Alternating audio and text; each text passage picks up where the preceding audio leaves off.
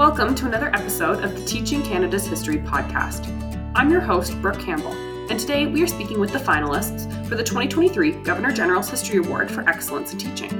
Created in 1996, the award recognizes best practices in teaching Canadian history and is an opportunity to highlight the important work that teachers and students are doing to interpret and share the stories of the past.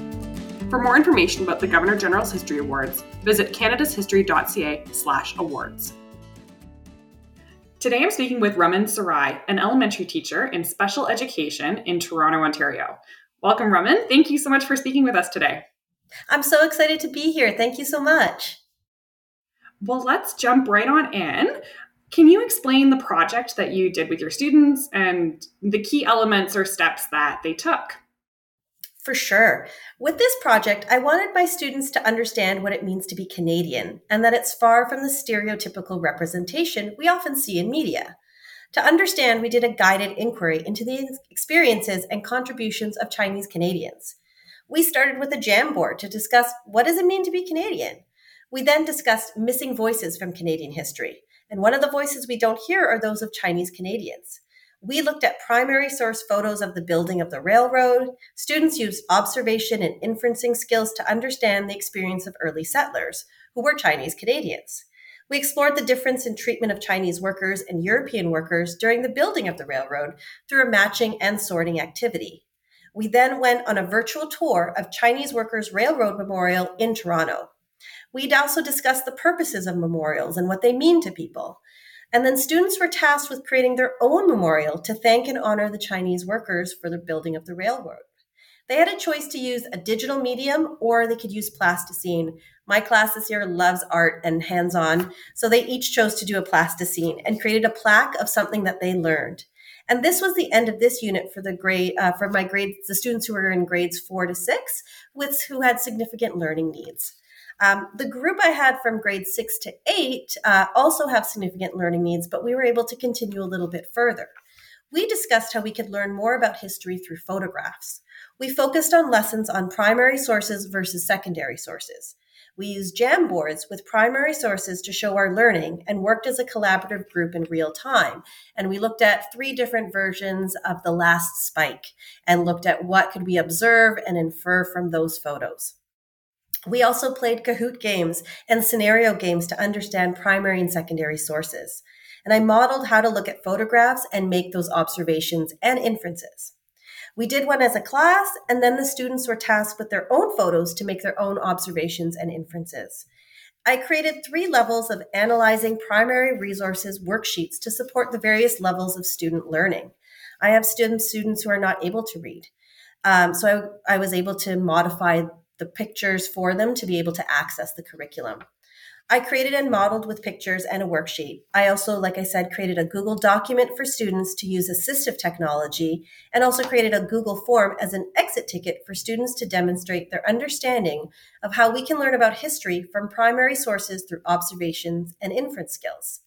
I wanted to give as many choices and levels of accessing this important information and allow students to analyze and make inferences at a level that supports their learning needs.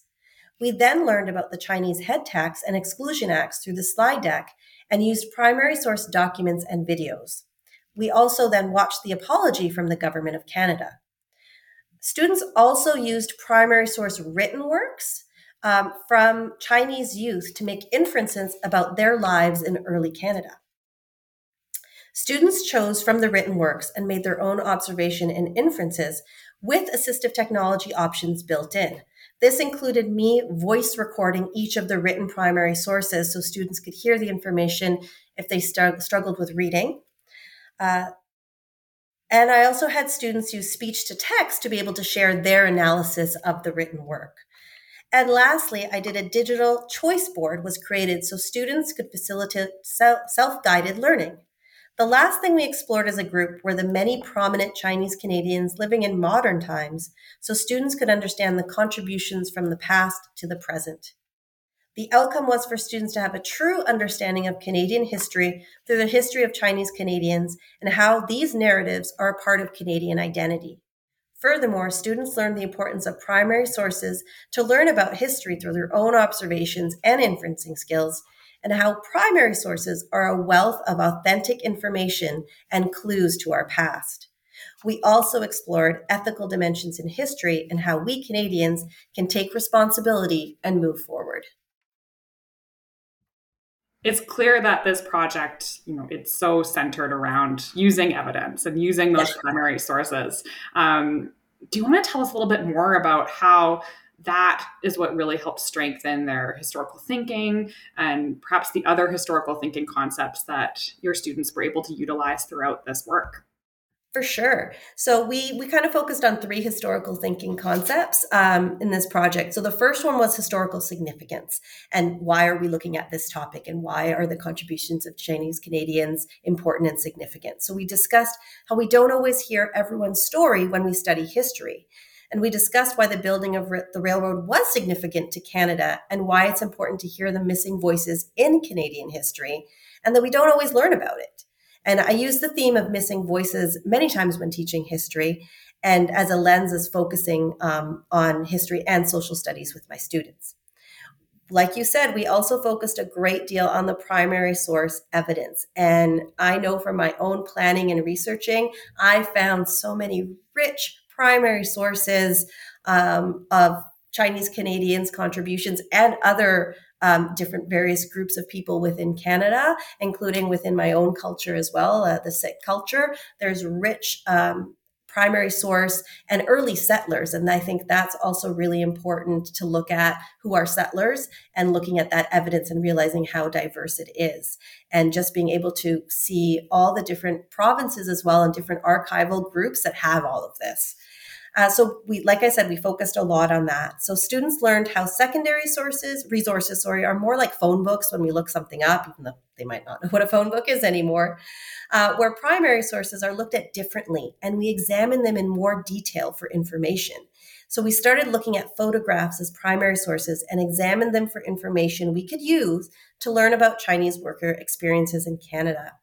Uh, and by looking at photographs, I think with a uh, because my classroom is so specialized and they do have significant learning needs, that looking at photographs is an easy way for students to access the information and figure out observations they're noticing in any pictures that they're seeing. So I think using the photographs was a great way to, to help build students' confidence with being able to, to observe and analyze and figure out what's going on and, and what, what is this saying about history and this time period.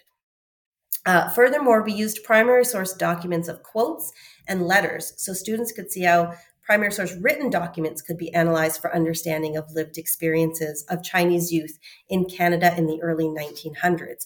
And what I loved about that is using it with grades six to eight and finding that these are youth. They were able to connect in a different way because some of them may be similar in age or not that far away from that age level. And to hear how they were experiencing life in Canada at that time and what was happening to them and how they were made to feel made some connections for some students as well.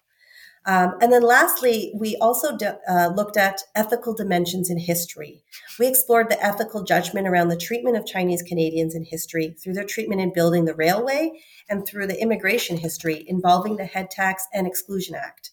Students were appalled that Chinese people were treated this way. We discussed why this happened and issues around racism. We also discussed the government's responsibility to make things better and looked at the apology from the government as a starting point. We also ended our unit by showcasing the contributions of modern Chinese Canadians as a celebration of excellence. And I really wanted to weave that in as well and not always focus on sort of sometimes the negative stories. And yes, we need to hear the true history for sure, but then also bringing and connecting into the excellence that is there. And this deepened their understanding of primary source documents as a window into history and exploring ethical dimensions in history and allowed us to use these historical thinking concepts in other units of study in history and just looking at Canada at large. I love how you scaffolded this project to the different levels and you've really adapted it to serve your students based on their individual needs and their learning. Um, what impact has this project had on your students' learning and and maybe what are some of the outcomes that you've seen for for your community? So um, this, I feel like the impact is multi-leveled for the students in my class. So the nature of my classroom is quite unique. It's a day program in a hospital setting. And the students' primary focus is an intensive support in the areas of literacy and numeracy. But I also play uh, place an importance on social studies and find a way to weave it in. It's very important to me. So, with this project and the use of assistive technology and various ways that I've been able to differentiate, all students felt a sense of confidence and belonging, being able to access a curriculum that they may not have been able to without the use of technology and differentiation to support their literacy skills. Having students feel success in their learning when many have not had that experience in the past or felt, in their words, dumb or not smart, it's so impactful. Moreover, learning about the true history of Canada and seeing that history is not always positive and that Canada has been, been guilty of exclusion and racism is important as they continue their learning of Canada and world history and allows them to be critical when exploring local and global issues in the past and current issues now. And through the use of those primary source images, it really connected for students to see the stories. And I've had some of the students even come back and be like, I love the way you teach this. It's like a story. And they know it's true, so it's not make believe, but it's but it, it connects more so than having it in a textbook and it comes alive for them when they see, I think, real photos, real people experiencing this, real written words. They can see the hardships they faced and by looking closely at what it means to be Canadian, help students with their own identity, their own family history, and depending on their background, feel more connected or grounded in their connection and what it means to be Canadian.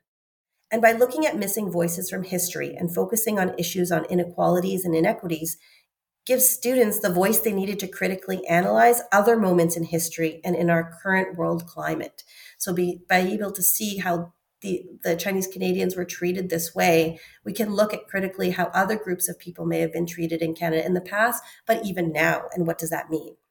And overall, our community has gained greater understanding of what it truly means to be Canadian and how to analyze past events and what that means to them, and how those skills can still be used to analyze current events and also within their own lives, give them the confidence to speak and voice their concerns when they either face similar issues or be allies to others facing discrimination. Thank you so much, Raman, for sharing more about this project and, and your classroom and this really valuable work that you've been doing. Thank you so much for allowing me to share, and I'm just excited for everyone to learn more about it.